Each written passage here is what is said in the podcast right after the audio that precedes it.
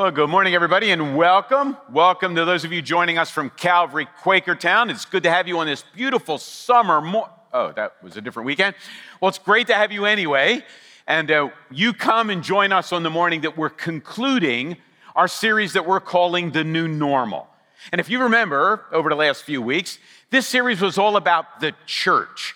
We started by looking at some principles, and then we moved into some illustrations or practices as to how those principles got worked out. And one of the things that you've heard every week is that the church is never changing and ever changing. And we have to keep that in mind because as we move toward the new normal, some things are not going to change and other things are going to change. The church is ever changing and never changing. Well, whenever we conclude a series, people always say to me, Charles, it's help you if you just do a little bit of a review. I tend to not like that, but since I got that feedback, let's do a little bit of a review. We started this series a number of weeks ago by looking at Jesus' promise in Matthew 16. And here's what he said I will build my church. And I don't know about you, but that's great news. Jesus says, in spite of opposition, in spite of obstacles, I will build my church and it will be completed. We also looked at a verse from the Old Testament that describes for us the means of Jesus building the church.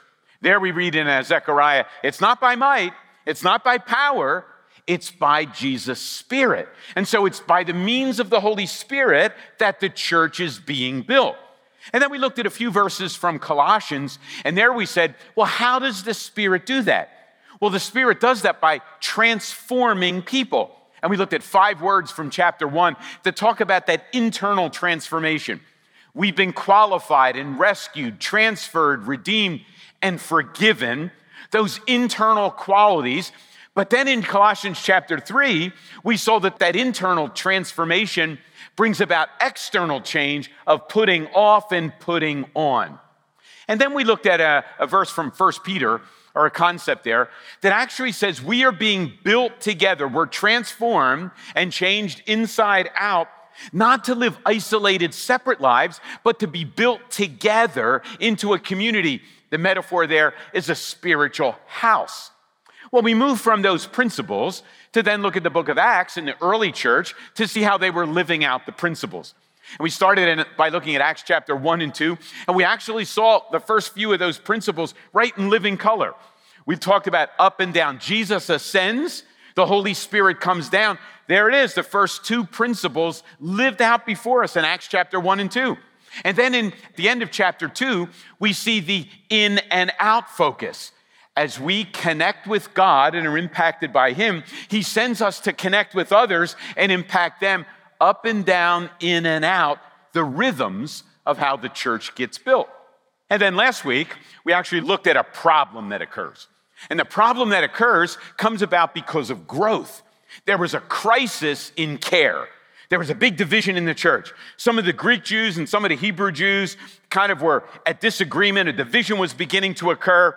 How does that get resolved? Well, you can expect when you take people that are different, put them together in the community, just because they're Christians now doesn't mean all the problems go away.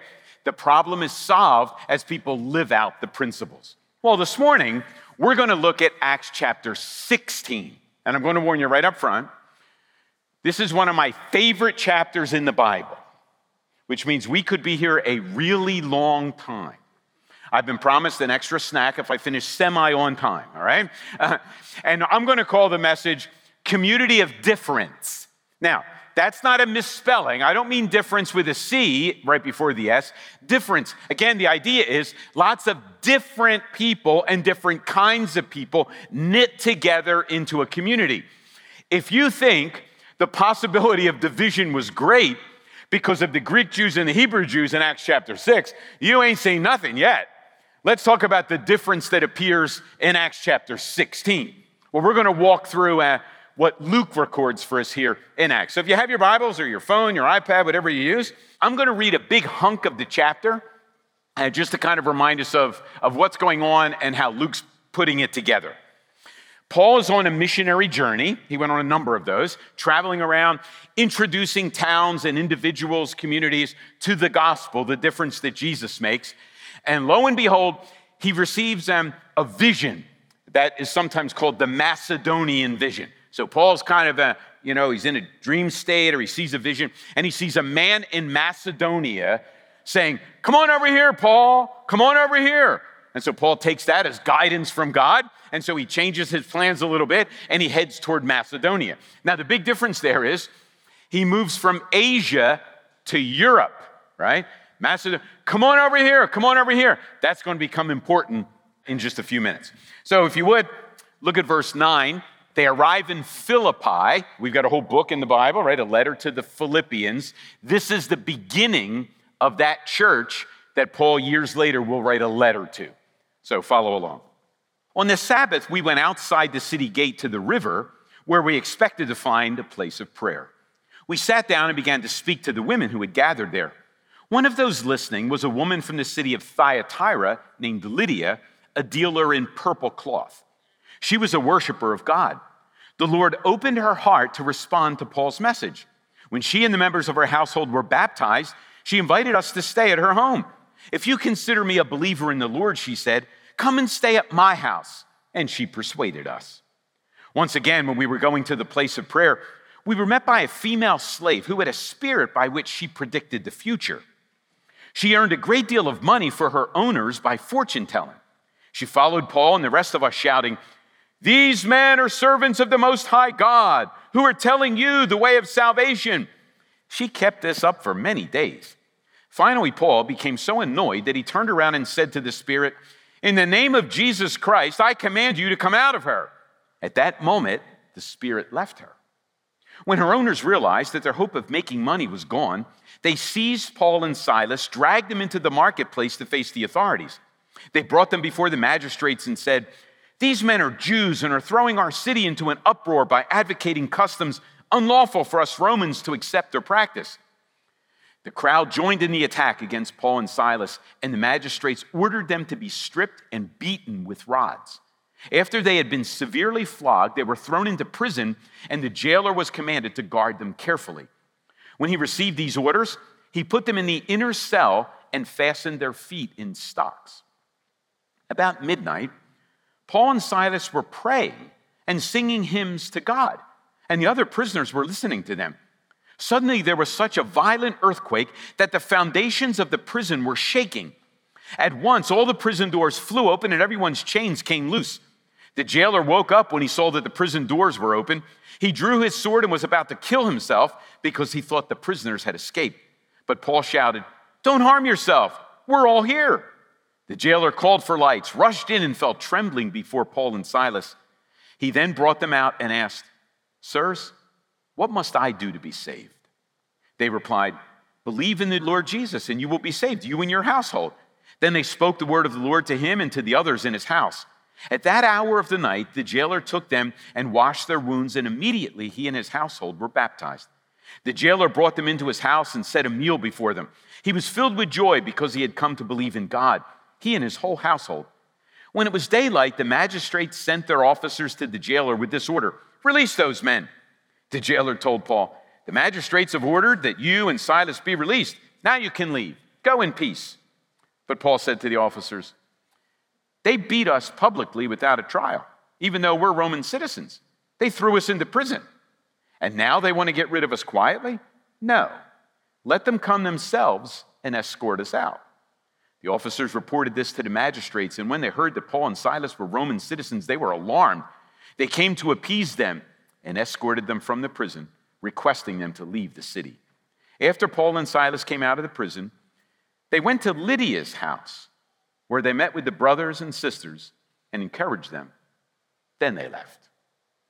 A community of difference. Luke records for us um, interactions and transformation of three individuals. I want to say a, a word or two about each of the three. The first, we meet um, Lydia. Now, Lydia, from what we read, was a very wealthy woman.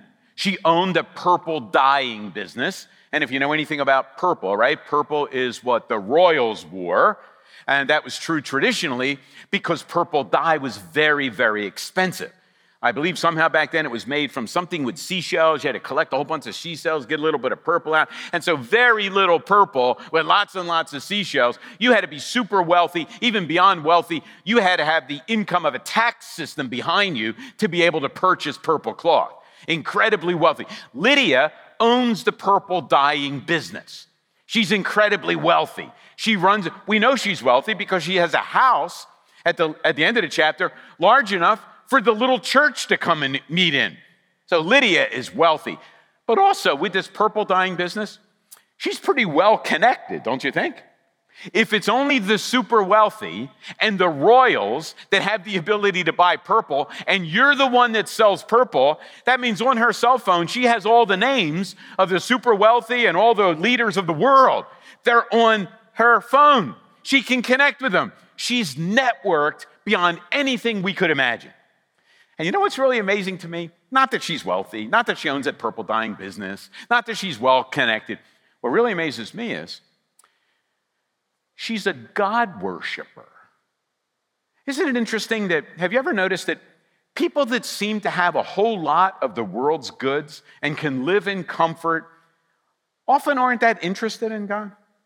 It's often people that are in touch with their need, in touch with their predicament. They're the ones that are seeking.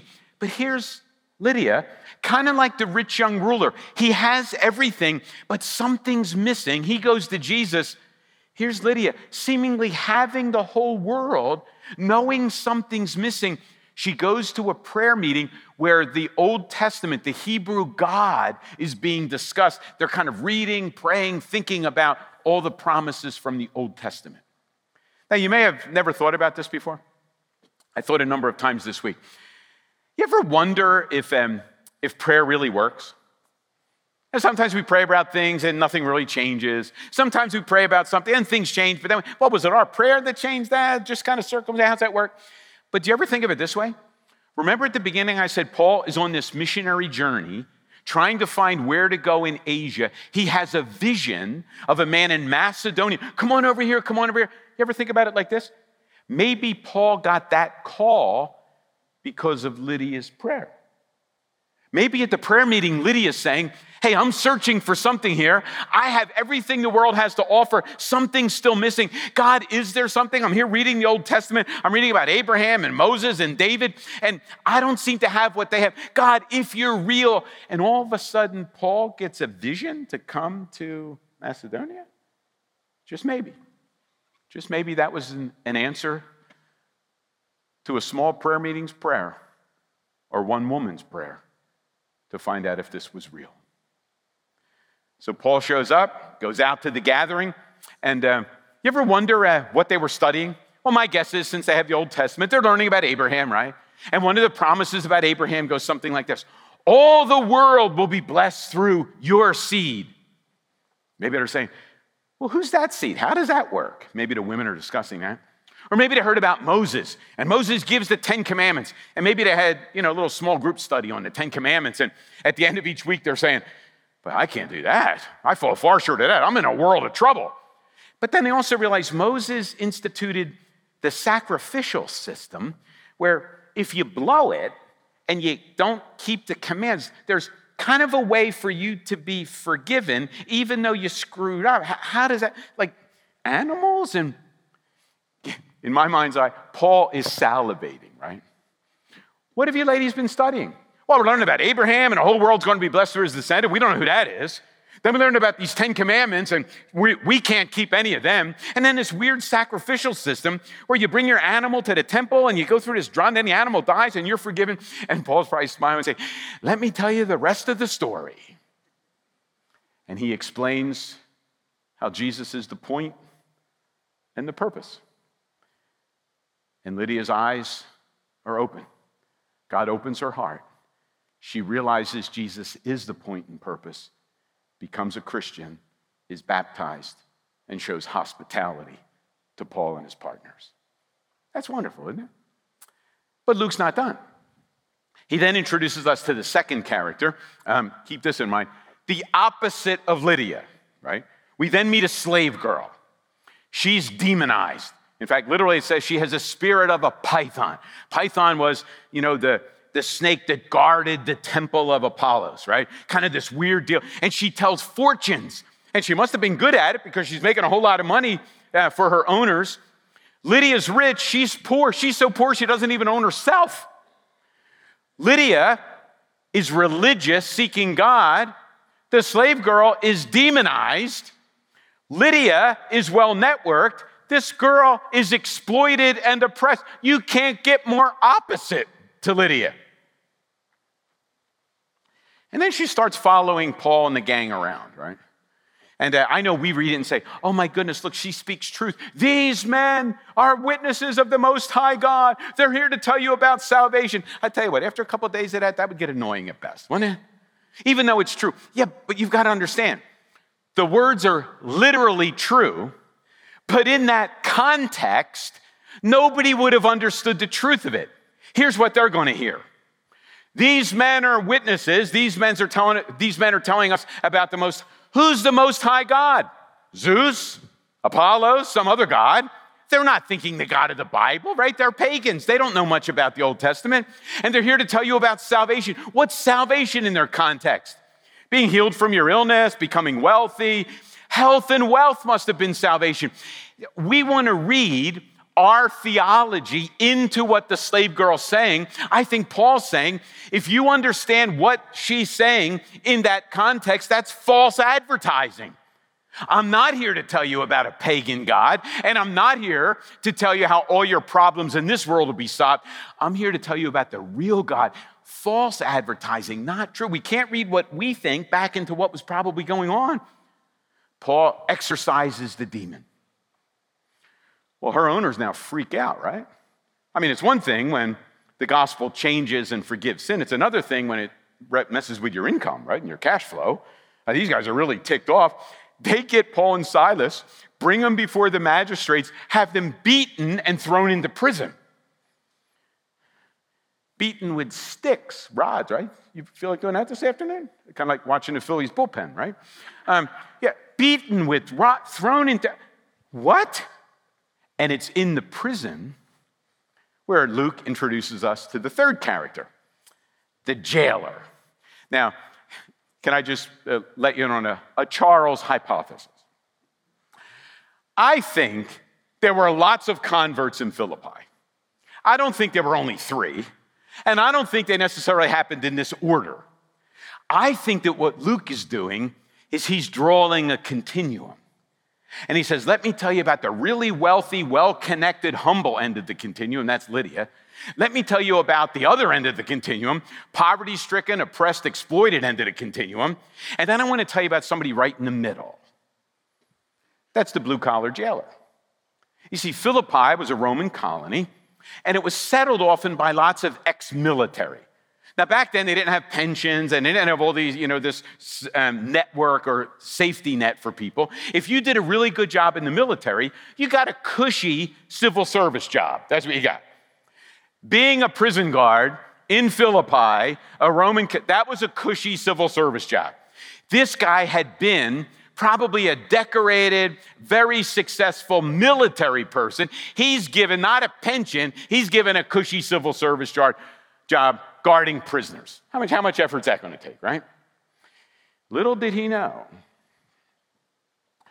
What do you think about this guy? He's not wealthy, he's not poor, he's not humble and religious, he's not demonized, he's probably in the middle, right? My guess is he's, he's proud, proud of his own record, maybe a little pompous. He's indifferent to religion.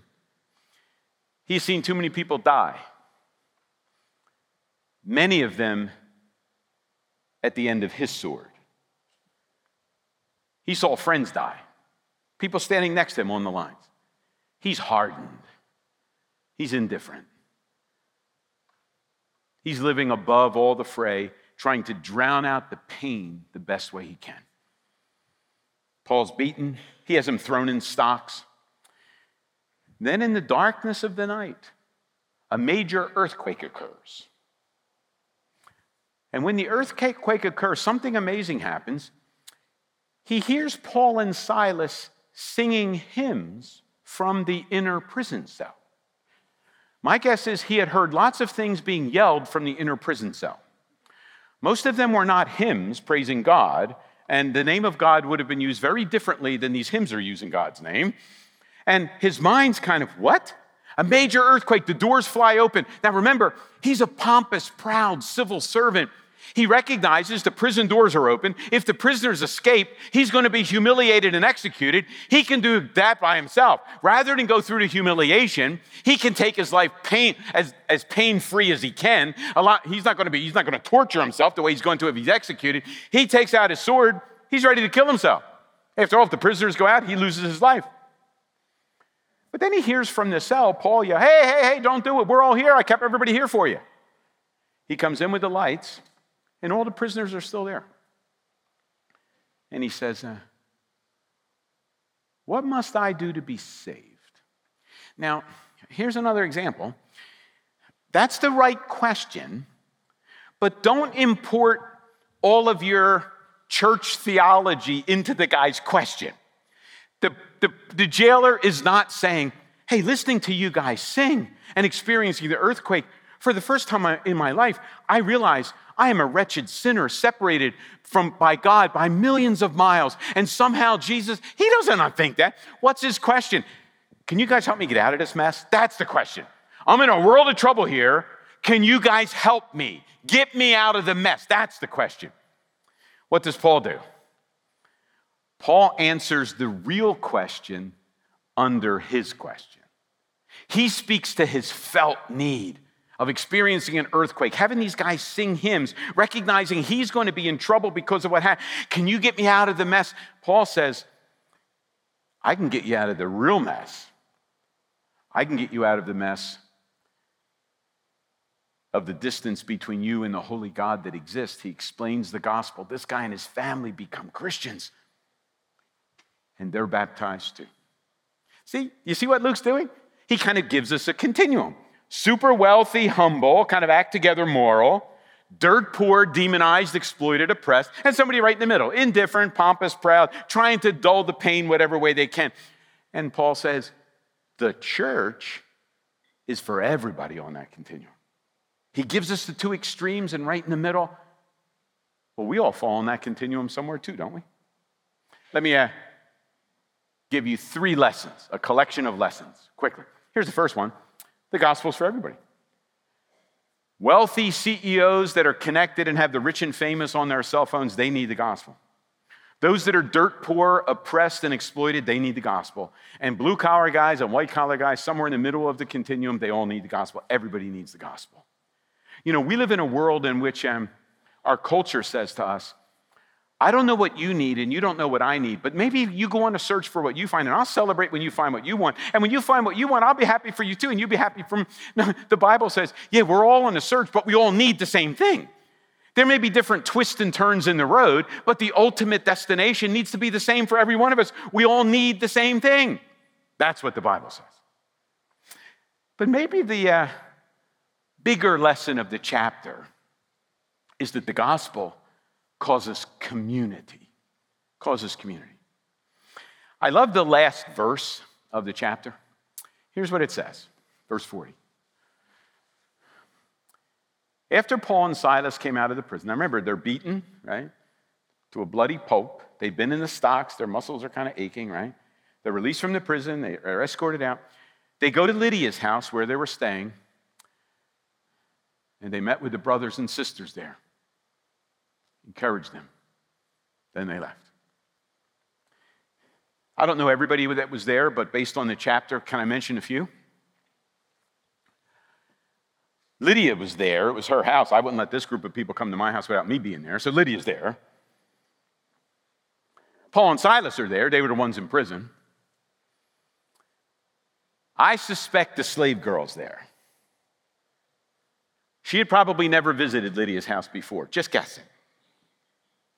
She's at Lydia's house as a welcome guest. The jailer and his family are there, and probably some other brothers and sisters. Who's at Lydia's house?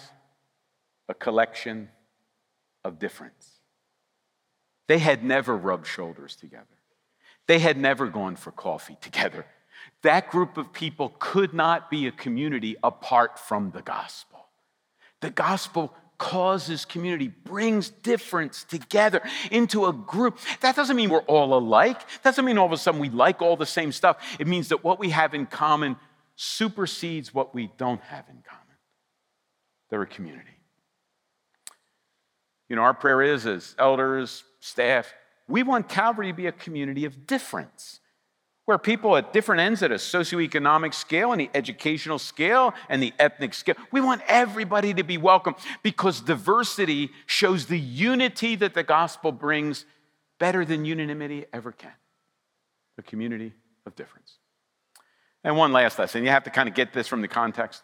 The gospel propels us into mission.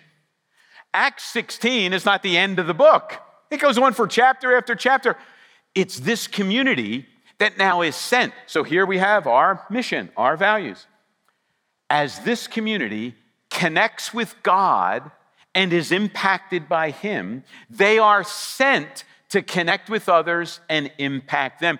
And that's what we see at the beginning and throughout the rest of the book of Acts. How did Acts begin? Jesus said, You will receive power when the Holy Spirit comes upon you, and you will be my witnesses in Jerusalem and in all Judea and Samaria to the ends of the earth. Acts 16 is just one step along that way. Well, that's our mission. That's our desire. That's our prayer. To be a community built by Jesus, impacted by his spirit, transformed by what he does, and that impact and connection then propels us to mission to go connect and impact others. We have lots of opportunities to do that. We've got a great one uh, next Sunday morning. Invite people with you to connect and reconnect. Invite people, you connect with them, to your house, to barbecues, all those different things we've talked about.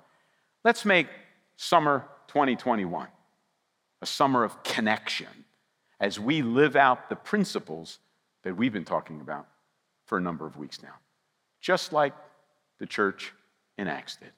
Let's stand and pray. Father, we give you thanks for this amazing, miraculous illustration of what the church is, should be, and can be. Lord, we see every one of the principles that we've looked at for five weeks lived out in this community. And Lord, I pray that we would see each of the principles lived out in Calvary community as we become a living illustration of those principles lived out, impacting others as we connect and impact with you. We pray in the name of Jesus who makes that possible. Amen.